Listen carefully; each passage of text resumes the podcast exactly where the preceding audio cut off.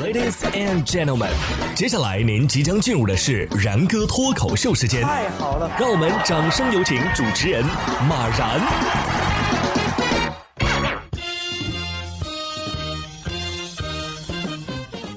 然哥说新闻，新闻脱口秀，各位听众大家好，我是然哥。有时候真的觉得呀，咱们这个地球啊，确实是相当的神奇啊！在这个星球当中呢，有我们想不到的秘密。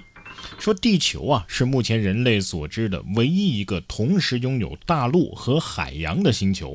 大陆呢，为咱们人类啊和其他大部分的生物提供了家园。地球形成之初啊，是被海洋完全覆盖了。但是到后来呢，大陆到底是什么形成的呢？有一种理论认为啊，大陆是很久以前由小行星撞击地壳形成的，但是一直没有确凿的证据来支撑这个理论。现在来自澳大利亚的科廷大学的一项研究啊，提供了迄今为止最有力的证据，证明小行星撞击地球形成大陆的理论的确是。正确的，相关研究已经发表在了近期的《自然》杂志上。你说地球会不会说我谢谢你啊？人类也得感谢啊，谢谢小行星是吧？才有了我们。小行星听了得说了，嗯，别客气啊，当年你们地球上的恐龙也也感谢过我们。没关系啊，虽然说这个恐龙已经灭绝了，但是我们地球上还是有很多可可爱爱的小动物呀。八月十三号，南京的红山森林动物园就有一只东北虎在水中放屁，然后水池冒泡，不知道谁把它拍下来了，这视频就走红了。知情人刘女士称啊，这个视频呢是动物园虎馆的同事拍的，当时正好有两个游客经过，两个游客呢他们的对话呀也比较有趣，所以同事就拍了下来。刘女士称啊，说这个水池的。构造啊，其实特别简单，没有什么排水系统啊。水池突然冒泡呢，那就真的是东北虎在偷偷摸摸的放屁。呃，当时看到这个视频，觉得挺有趣的，就把它发布了出来。这个屁那么长啊，此屁绵绵无绝期呀啊！大猫社死现场之放屁冒铃铛。这老虎得说了，你们发布视频征求过当事虎的意见吗？下面这头大象啊，倒是挺温柔的。八月十四号，山东威海有一个小孩子的鞋呀，不慎掉进了象园。大象看到之后呢，就用鼻子温柔归还，现场游客发出了阵阵欢呼。哎呀，这要是让峨眉山的猴子看到了，得说了，网暴到底何时停止？哎，据说大象看见人类啊，就像我们看见猫啊、狗啊一样啊，觉得很小啊，小小的很可爱，是吧？所以说万物皆有灵啊啊，当然了，蚊子除外。不过今年蚊子好像挺少啊。除了这温柔的大象跟峨眉山的猴子形成了鲜明的对比，陕西汉中啊也有这么一位游客徐女士也发了一条视频，是一只金丝猴坐在路边，很有礼貌的接过他们送的苹果。徐女士称啊，这只金丝猴啊特别的优雅，据村民介绍，它爱吃苹果呀、花生啊之类的。特别有素质，宁愿饿的吃树叶，也不会伸手抢东西。峨眉山的猴子又又躺枪了，是吧？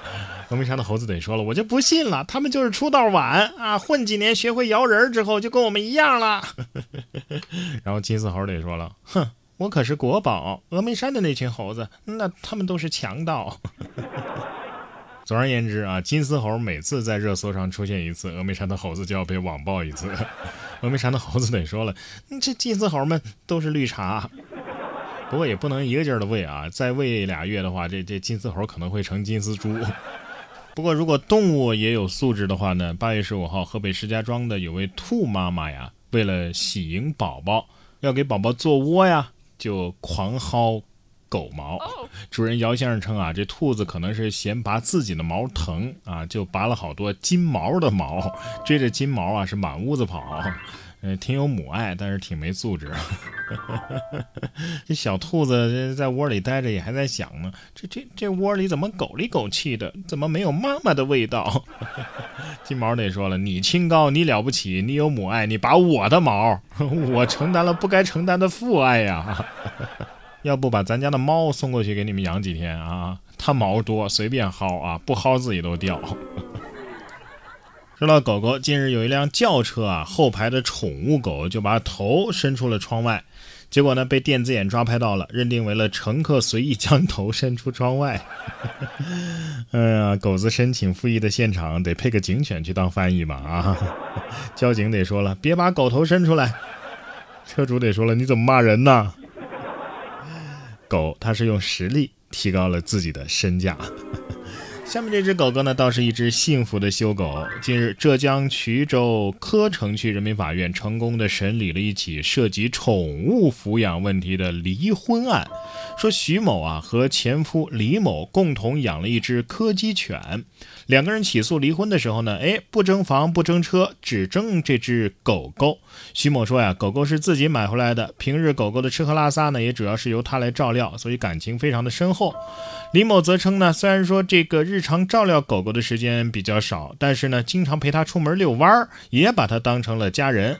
法院审理认为，宠物啊属于是双方的所有共同的财产啊，但是呢，对他们更多的是心灵寄托，和其他的财产呢确实是有本质区别。那么经过法官的调解，双方达成了协议，这狗狗啊归徐某所有，李某呢每个月支付徐某照看费用，直到狗狗去世，而狗狗的医疗费呢，双方则是各承担一半啊。同时双方还口头约定啊，只要提前联系，李某可以去探望狗狗。呃，其实吧，我说一句啊，为了给狗狗一个完整的家，你们别离了算了。第一次看到给狗子抚养费的，既然这么人性化了，这这狗狗也有狗权啊，是吧？应该让狗狗自己选择呀，是吧？下面这只狗狗啊，也是为这个家付出了太多了啊！八月十号，河南郑州家中三只狗狗都喜欢捡瓶子，主人存了几大袋之后呢，就把它卖钱换零食了啊！这个每口狗粮啊，他们都不是白吃的，见过啃老的，没见过啃狗的，这就是穷人家的狗子早当家是吧？